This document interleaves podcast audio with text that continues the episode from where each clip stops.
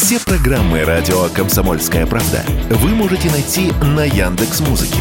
Ищите раздел вашей любимой передачи и подписывайтесь, чтобы не пропустить новый выпуск. Радио КП на Яндекс Музыке. Это удобно, просто и всегда интересно. Генерал Власов. История предателя. Спецпроект. Часть первая. Некоторые из узников Бутырки ушли из тюрьмы на эшафот. Но только один раз за историю знаменитой тюрьмы сюда привезли заключенных из внутренней тюрьмы МГБ КГБ и тайно казнили. Произошло это на рассвете 1 августа 1946 года, через несколько часов после приговора. На эшафот взошли бывший заместитель командующего Волховским фронтом, командующий второй ударной армией генерал-лейтенант Власов и 11 в прошлом офицеров Красной армии, бывшие члены Комитета освобождения народов России, организации, созданной нацистами. Приговоренных сфотографировали до и после казни. Руки были связаны за спиной, а лица открыты. Ходили слухи, что была сделана и кинозапись казни, которую просматривал Сталин. Но подтверждение этому не удалось обнаружить. После казни тело Власова было доставлено в крематорий Донского монастыря и здесь же захоронено в могиле невостребованных прахов. Смерть на виселице всегда считалась позорной, особенно для военного человека. Но ведь и осужденные военным трибуналом Верховного суда СССР Власов с соратниками совершили тягчайшее преступление. Они изменили присяги, предали родину, воевали на стороне врага. Петля как способ возмездия была выбрана и для осужденных на Нюрнбергском процессе. Пример советского правосудия, несомненно, оказал влияние на ход и результаты судов над нацистскими преступниками, которые прошли после войны в Европе. Юлий Квицинский, автор книги «Иуды». Предателями ведь, как правило, сразу не становятся. Есть некоторые путь, психологический путь складывания предателя. И начав с малого, он постепенно перешел ко все большим и большим масштабам. Задача по отлову главных нацистских преступников сразу после последних залпов войны в мае 1945 года была возложена на военную контрразведку СМЕРШ. Особо важным, по мнению Сталина, было задержать и доставить в Москву для следствия и суда главари армии генерала Власова. Эту задачу Сталин лично ставил перед руководителем СМЕРШа генерал-полковником Абакумовым. После майских боев в Праге разведка советской армии отслеживала перемещение первой Власовской дивизии под командованием генерал-майора Сергея Буниченко в сторону территории, занятой армией США. О местонахождении Власова на тот момент ничего не было известно. 12 мая автоматчики 23-летнего командира батальона капитана Михаила Якушова из 162-й танковой бригады встретили на дороге деморализованные, частично разоруженные части Власовской дивизии. Один из власовцев, капитан Петр Кучинский, понял, что у него есть шанс заслужить прощение перед Родиной. Он подробно рассказал Якушову, а также начальнику отдела СМЕРШа 162-й бригады майору Пахому Виноградову о местонахождении штаба Власовского комдива Буниченко. И предупредил, что в этой колонии может находиться и сам Власов. Несмотря на нежелание американцев допустить советских офицеров на территорию, которую они контролировали, Кучинский за рулем и Якушов рядом с ним догнали и блокировали штабную колонну дивизии Буниченко. Здесь довольно быстро Власов и был обнаружен в большой черной «Шкоде» на заднем сиденье, укрытый одеялом и плащ-палаткой. Несмотря на сопротивление, которое он пытался оказать, автоматчики Якушова вытащили его из машины. Желание избавиться от Власова у самих власовцев оказалось так велико, что в его задержании советским офицерам помощь оказывали личный водитель Кучинского Александр Довгас и водитель Власова Илья Камзолов. В Москве высоко оценили заслуги всех участников этой операции. Помимо советских офицеров, орденами были награждены и бывшие власовцы Кучинский, Довгас и Камзолов. Прямо скажем, случай уникальный. Награда вражеским военным, попавшим в плен.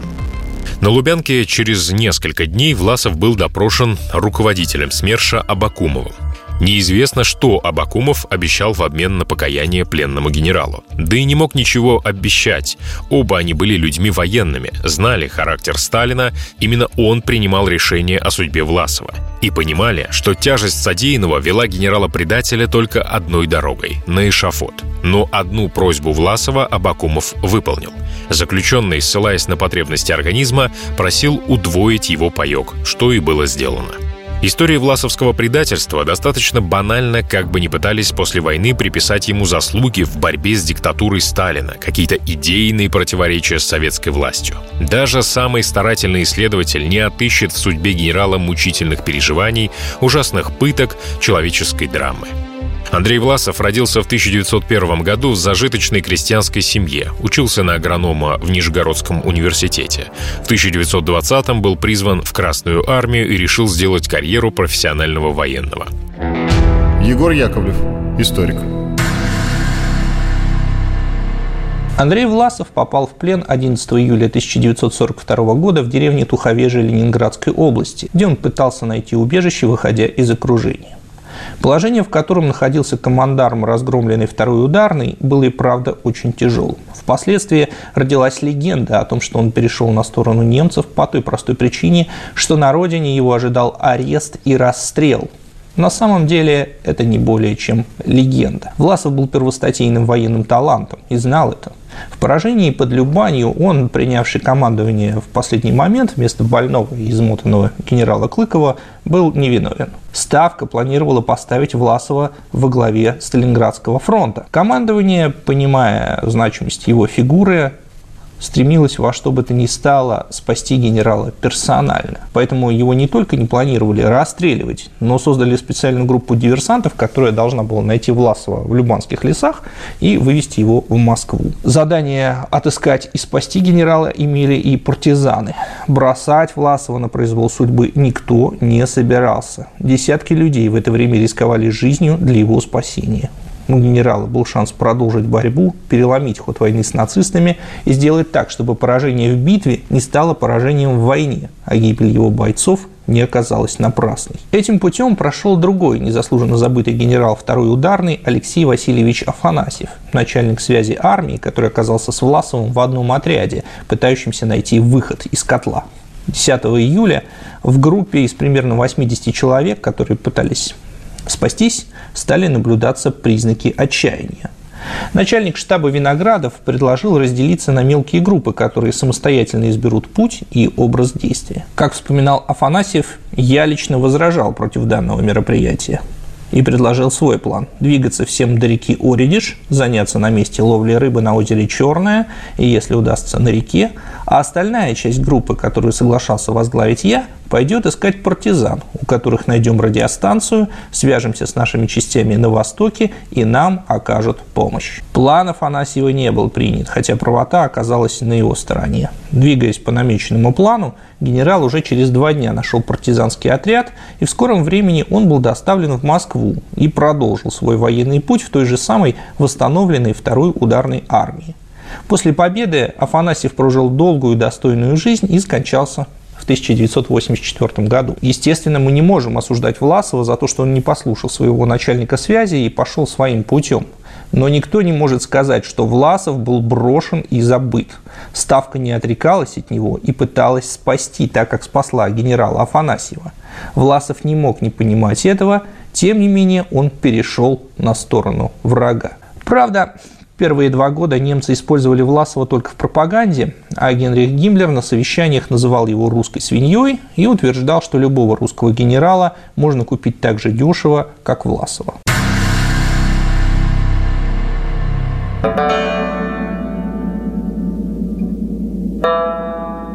Незадолго до войны Власова направили военным советником в Китай, к Чан Кайши – китайский правитель и генералиссимус. Сохранились свидетельства о том, что брутальный русский военный очаровал жену Чан Кайши, вступил с ней в связь. Из Китая он вез орден, который ему вручил Чан Кайши, и золотые часы, подарок его жены, кучу чемоданов с барахлом. Великую Отечественную войну Власов встретил в генеральском чине на должности командира одного из самых боеспособных механизированных корпусов. Ранее дивизия, которую он командовал, по итогам масштабных учений была признана лучшей в Красной армии.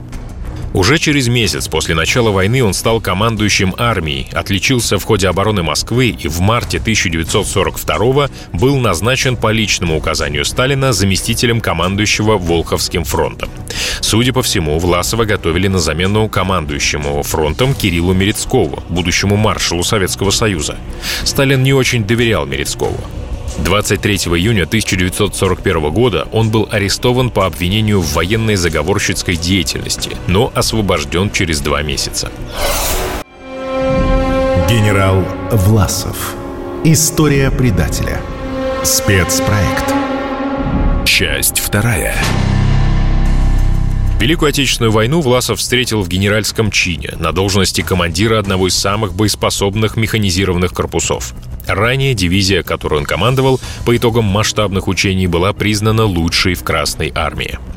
Уже через месяц после начала войны он стал командующим армией, отличился в ходе обороны Москвы и в марте 1942 был назначен по личному указанию Сталина заместителем командующего Волховским фронтом. Судя по всему, Власова готовили на замену командующему фронтом Кириллу Мерецкову, будущему маршалу Советского Союза. Сталин не очень доверял Мерецкову. 23 июня 1941 года он был арестован по обвинению в военной заговорщицкой деятельности, но освобожден через два месяца. Военный историк Александр Колесник. Как описывал Власова генерал-полковник Леонид Сандалов. В середине 80-х годов мне довелось с ним встретиться в военном госпитале в Болшево. Меня поразил его внешний вид в коляске. Абсолютно беспомощный старик, но яркие глаза и очень такой характерный голос. Я ему задал вопрос. Скажите, пожалуйста, роль, какова роль Власова в битве под Москвой? Он на меня посмотрел и сказал, молодой человек, я вам скажу, что он украл мою высшую воинскую доблесть, которую я проявил здесь под Москвой. В армии он практически не появлялся. Он все время находился почему-то в госп... здесь, в гостинице Центрального дома Красной Армии с адъютантом и Вороновой. Я пытался ему посылать документы, но мне их он возвращал. А когда я с ним прибыл для разговора по данному вопросу, он сказал, ты что, хочешь меня подставить? Ты армию сформировал, ты разрабатывай, ты отвечай. По воспоминаниям тех, кто находился рядом с ним в окружении, по указанию Власова была сформирована штабная колонна из 250 человек для прорыва из окружения. Попав под ожесточенный обстрел противника, колонна распалась. Не желая сдаваться врагу, предпочли застрелиться начальник особого отдела фронта майор госбезопасности Александр Шашков, дивизионный комиссар Иван Зуев. После того, как связь с Власовым была потеряна, Сталин лично отдавал указания по его поиску Абакумову и первому секретарю Ленинградского обкома Жданову. Вот выдержки шифротелеграмм Сталина. «Велика честь помочь Власову. Радируйте через каждые три часа. Ставка приказывает принять меры, чтобы не позднее 19 июля Власов и его люди были доставлены самолетами на территорию фронта. Ставка считает делом чести выполнить эту задачу. И Ставка направила на одну из последних площадок обреченной армии самолет для эвакуации Власова. Но якобы оставить армию он отказался. К тому времени потерявший волю к руководству Власов разделился со своими спутниками и остался в компании с личной поварихой 33-летней Марией Вороновой. Алексей Макаркин, политолог так как он изначально проявил согласие к сотрудничеству, изначально, так сказать, отвечал на вопросы, которые э, ему задавали немецкие офицеры, в общем, а отнюдь не хотел там демонстрировать какой-то враждебности, то на него не оказывалось никакого, так сказать, физического воздействия. То есть его э, никак не избивали, там, не пытали, не отправляли в гестапо там, и так далее. Вот. Они сразу увидели, что человек действительно вот за это время, когда он там ходил по этим и сам болотам, что он морально подготовился к приходу на немецкую сторону. В поисках еды они набрели на деревеньку староверов Туховежи Ленинградской области. Власов и его спутница наткнулись на жительницу Васильеву, которая привела их к своему отцу, назначенному оккупантами старостой Василию Васильеву. Здесь Власов, представившись сельским учителем, пытался обменять на продукты свои золотые наркомовские часы. Пока незваные гости обедали, староста привел подмогу и окруженцев заперли в сарае. На следующий день их сдали немецкому патрулю, который доставил Власова с поварихой в штаб немецкой армии. Стоит напомнить, что первый раз Власов попал в окружение в ноябре 41 года под Киевом. Тогда ему удалось выйти из кольца вместе с военврачом Анной Подмазенко, своей гражданской женой. Вероятно, он единственный генерал Второй мировой войны, дважды выходивший из окружения с бабой, с ней же в плен и попавший. Уже на первых же допросах Власов охотно и долго рассказывал все, что от него требовали, и даже услужливо провел с командующим 18-й немецкой армии Георгом Линдеманом разбор боев на Волховском направлении. Получил, так сказать, мастер-класс от фашистского генерала. Сохранились фото, где перед отправкой в лагерь Власов трогательно прощается с поварихой, обнимает и целует ее. На этом закончилась карьера советского офицера и началась жизнь предателя. Егор Яковлев, историк. Власов, впрочем, дешево продаваться очень не хотел. Он хотел дорого. Представленный к нему хауптштурмфюрер СА Сергей Фрюлих докладывал вышестоящим инстанциям слова своего подопечного. Вы, немцы, смешные все же. Вы не хотите работать с приличными людьми. Вы хотите работать только с наемниками, которым вы платите. Да и платите-то вы очень скупо. Вы хотите купить человека за пять пфенингов. За эти пять пфенингов мы должны стоять по стойке смирно, отвечая так точно и есть. В Китае не просто исполняли все мои желания. Чан Кайши использовал любую возможность, чтобы каким-либо образом выразить свое внимание, дружбу и уважение ко мне. К примеру, я впервые поехал в отпуск в Россию до того, как мне должны были выплатить мое первое жалование. Чан Кайши предоставил мне без моей просьбы по собственной инициативе аванс в 2000 долларов. Кроме того, он мне передал подарок на сумму в 3000 долларов – в Виннице, где я оказался после моего пленения, я должен был сам стирать свое белье. Полотенца у меня тоже не было. Чтобы вытереться, я использовал половую тряпку. Разумеется, я был пленным, но все же пленным генералом. Но для немцев я был унтерменш, для которого и половая тряпка вполне сгодится. Своих трех тысяч долларов от нацистов Власов так и не дождался, но когда Красная Армия погнала немцев на запад, полотенце и штаны ему все-таки принесли. С этим набором ему даже разрешили жениться на вдове эсэсовца Адели Билленберг. Но равным себе господа из Берлина его так и не признали – Для нацистов попавший в плен крупный военачальник был находкой. С первых дней войны военная разведка Абвер усиленно искала среди военнопленных фигуру, способную возглавить борьбу с большевиками. Первоначально вылепить предателя пытались из сына Сталина Якова, который попал в плен в июле 1941 года недалеко от белорусской Катыни сохранились воспоминания капитана Абвера Вильфреда Штрик-Штрикфельда, в прошлом подданного Российской империи, о попытках завербовать старшего лейтенанта Якова Джугашвили. Именно этот офицер германской армии имел задание работать с важными советскими военнопленными. Судя по протоколам допросов, сын вождя держался с достоинством, вежливо отвергал любую возможность сотрудничества с врагом. И если бы он пошел на этот шаг, то можно себе представить эффект. Что Штрик Штрикфельду не удалось с Яковом, получилось с Власовым.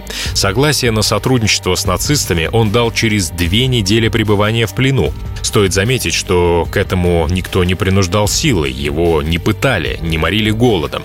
Сегодня, когда открыты многие архивы, становится ясным то, как использовали нацисты бывшего советского генерала. Несмотря на то, что Власов неоднократно клялся в верности нацистам, доверия ему и его людям не было. Гитлер лично несколько раз отвергал предложение вермахта о создании армии под командованием Власова. Откровенно не желали служить под командованием Власова и многочисленные национальные подразделения нацистов. Предложение о сотрудничестве с Власовым отвергли украинцы, белорусы, татары, представители Закавказья, казаки, русские иммигранты первой волны. Егор Яковлев, историк. После встречи с Власовым Гиммлер сказал своему помощнику Гюнтеру Далькену, «Может быть, мы действительно можем добиться большего, если используем его не только в пропаганде. Но он славянин. Он все равно остается славянином». Несмотря на большое желание Власова служить нацистам, только в конце 1944 года ему разрешили повоевать. Из планируемых трех дивизий к весне 45-го удалось полноценно сформировать одну под командованием генерал-майора Сергея Буниченко. В ее составе было около 20 тысяч человек, легкая и тяжелая артиллерия, 9 танков Т-34. Вторая и третья дивизии находились в стадии формирования и никаких боевых действий не вели. Всего во власовских формированиях к концу войны числилось около 120-130 тысяч человек. У него служили мародеры и насильники. После войны усилиями уцелевших власовцев был рожден миф о той роли, которую сыграла дивизия Буниченко в освобождении Праги в мае 1945 года. Поддерживал эту версию и Александр Солженицын, после чего она и получила хождение. Генерал Власов. История предателя. Спецпроект. Часть третья. Несмотря на большое желание Власова служить нацистам, только в конце 1944 года ему разрешили повоевать. Из планируемых трех дивизий к весне 45-го удалось полноценно сформировать одну под командованием генерал-майора Сергея Буниченко. В ее составе было около 20 тысяч человек, легкая и тяжелая артиллерия, 9 танков Т-34. Вторая и третья дивизии находились в стадии формирования и никаких боевых действий не вели. Всего во власовских формированиях к концу войны числилось около 120-130 тысяч человек. У него служили мародеры и насильники. После войны усилиями уцелевших власовцев был рожден миф о той роли, которую сыграла дивизия Буниченко в освобождении Праги в мае 1945 года. Поддерживал эту версию и Александр Солженицын, после чего она и получила хождение.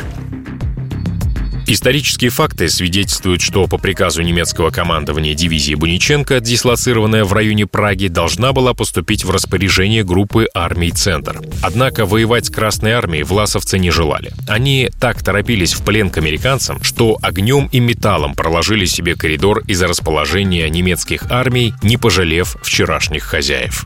Хотел бы обратить внимание на одну важную особенность формирования первой Власовской дивизии. За исключением части командного состава, она практически полностью состояла из так называемой бригады Каминского. Бронислав Каминский, коллаборационист, возглавивший в чине генерала СС эту бригаду из бывших советских военнопленных, прославился жестокостями при подавлении Варшавского восстания. По существу в его бригаде воевал человеческий сброд, садисты и мародеры, вызывавшие отвращение даже у гитлеровцев. Дело дошло до того, что руководство СС решило казнить перестаравшегося Каминского, что и было исполнено. Как свидетельствовал военный комендант Варшавы генерал-лейтенант Райнер Штайль, солдаты Каминского насиловали женщин, беспричинно расстреливали и грабили население. На Нюрнбергском процессе обергруппенфюрер СС Бах Зелевский подтвердил факт расстрела Каминского по его указанию, указав, что он был казнен якобы за мародерство. Вот эти бойцы составили основу первой дивизии Власова. Следствие по делу руководителей Власовской армии длилось один год и три месяца. Как и было принято в те годы, все основные показания, которые давали заключенные на Лубянке, Сталину регулярно докладывались. Вероятно, он и принял в итоге решение не делать процесс публичным. Высказывались мнения, что власти опасались громких антисоветских заявлений подсудимых на открытом процессе. Но из материалов допросов власовских генералов становится ясным, что они охотно сотрудничали со следствием следствием, боролись за свою жизнь. В разоренной стране, только закончившей войну, предатели, нацистские приспешники по определению ни у кого не могли вызывать симпатии. А вот сам факт огромного количества людей, попавших в плен, немалое число которых служило немцам, конечно, нуждался в осмыслении. И вот это обнародовать власти не желали. Власов был повешен на рассвете 1 августа 1946 года во внутреннем дворе Бутырской тюрьмы. Один из бывших начальников тюрьмы показал место, где были сооружены виселицы. Он утверждал, что в закрытых архивах есть кинозапись казни, которую несколько раз отсматривал Сталин. Владимир Лужиренко, военный историк. Я понял бы э, идею о том, что он боролся против Сталина э, и за счастье э, русского народа, если бы он, скажем, там пристрелил Сталина или э, хотя бы подрался с ним в то время, когда тот дважды его принимал. Я не могу понять, почему для того, чтобы бороться с бесом, надо объединиться с сатаной. Почему во имя борьбы со Сталином и со сталинизмом надо было вступать в э, союз с Гитлером. И совершенно непонятно, почему, обязуясь, так сказать, спасти русский народ от э, ГУЛАГа там и так далее, он считал, что Майдана, Косвенцы, Бухенвальды там и так далее, они чем-то лучше э, э, Дубровлага, Ушпетлага, там Мордовлага и так далее. Я убежден, что он меньше всего думал о народе, меньше всего думал о России. Это была только ширма для того, чтобы э, обеспечить себе благополучное существование э, и нужный уровень жизни даже э, в условиях плена. В нашей стране всегда очень болезненно относились к попыткам пересмотра итогов Второй мировой войны. Войны памяти приобрели особенно злостный, циничный характер. Егор Яковлев, историк. Меня часто спрашивают о работах историка Кирилла Александрова, который рисует Власова настоящим русским патриотом и борцом с большевизмом. В концентрированном виде его концепция изложена в труде «Мифы и правда» о генерале Власове. Надо сказать, что советский агитпроп обвешивал предательство Власова елочными игрушками вроде фантазии о том, что командующий РОА был сексуальным маньяком, военной бездарностью или пытался спрятаться от советских спецслужб в свернутом ковре в 1945 году. Все эти сказки Александров очень квалифицированно разбивает в пух и прах, но становится удивительно беспомощен, на мой взгляд, в тот момент, когда доходит до того, что составляет историческую суть фигуры Власова, то есть до его измены. Внезапный переход на сторону врага любимца советской власти он пытается представить проявлением силы воли, в то время как отказ от работы на Гитлера 62 других советских генералов банальным приспособленчеством. Давайте послушаем, что пишет Александров в обосновании своего тезиса. Инстинкт самосохранения обитателей Винницкого лагеря требовал от каждого полковника или генерала вести себя пассивно. Не болтать лишнего, не выступать, не привлекать к себе внимания, не выделяться из десятков других товарищей по несчастью, играть вечерами самодельными картами в аполитичный преферанс, радоваться тому, что остался жив в страшной мясорубке 41-42 годов – не агитировать ни за Сталина, ни против него, не хвалить, не поносить Гитлера, думать и тихо, спокойно, без эмоций пересиживать рутинный плен. Вот что, например, ранней весной 1945 года откровенно заявил генерал Лукин полковнику Михаилу Миандрову, одному из старших офицеров, формировавшейся Власовской армии. «Если бы я по своим убеждениям и был против советской власти, то и тогда я не примкнул бы к вашему движению, так как вы выступаете вместе с врагами Родины, которых ненавижу как собственных врагов. Я знаю, что ждет меня на Родине. Пенсия и скромный домик, где я, как калека, мог бы дожить свою жизнь. Но если бы я знал, что меня ждет арест и смерть, то и тогда не пошел бы с вами, а вернулся бы на родину. Вы делаете большое преступление. Вы губите себя и народ, который вы призываете – Вашей задачи вы не достигнете. С горсточкой людей вы хотите выступить против Красной Армии, которая разбила немцев и уничтожает их военную силу. Конец цитаты. Долгие годы сталинская номенклатура учила командиров Красной Армии приспосабливаться, пишет Александров. В 1941-1944 были пленены 82 генерала и командира Красной Армии, чьи звания можно приравнять к таковым. Трое погибли непосредственно на поле боя, 62 советских генерала отказались от какого-нибудь сотрудничества с противником, из них 10 умерли от болезней или лишений, 12 были убиты нацистами, остальные 40 вернулись в Советский Союз. Из них 8 погибли в результате репрессий, так как НКВД имел на них несомненный компромат. Сейчас я прерву цитирование и поясню, что те 8 генералов, которые были расстреляны, выдали совершенно секретные сведения на первых допросах в плену. А теперь продолжу цитировать. Остальных ждала прижизненная реабилитация, пенсия и скромный домик. Из 17 советских генералов, согласившихся на сотрудничество с противником, сохранили свою жизнь только двое, остальные погибли. Так что с точки зрения инстинкта самосохранения оказалось выгоднее не сотрудничать. Теперь следите за руками. Выгоднее не сотрудничать оказалось в 1945 году – а в сентябре 42-го, когда Власов подписал свое первое воззвание. Напомним, к этому моменту советская армия потерпела три тяжелейших поражения подряд. Разбита вторая ударная армия под Ленинградом. Произошла катастрофа в Крыму, потерян Севастополь. Разгромлены наши войска при Харькове. Гитлер рвется к Сталинграду. Сталин издает самый жесткий за всю войну приказ с чеканным названием «Ни шагу назад». А 10 сентября 1942 года выходит первое воззвание Власова – И вот в этих условиях готовность Андрея Андреевича сотрудничать с нацистами, чья победа становится все более вероятной, объявляется актом патриотизма и проявлением силы воли. А категорический отказ генерала Лукина или, скажем, Дмитрия Михайловича Карбышева рабским приспособленчеством – это напоминает игру в наперстке. И еще. Как говорил писатель Юрий Трифонов, глядя на Венеру Милосскую, кто-то видит в ней произведение искусства, а кто-то – женщину без рук. В своей речи генерал Лукин трижды повторил слово «Родина», но Кирилл Александров услышал только пенсию и скромный домик.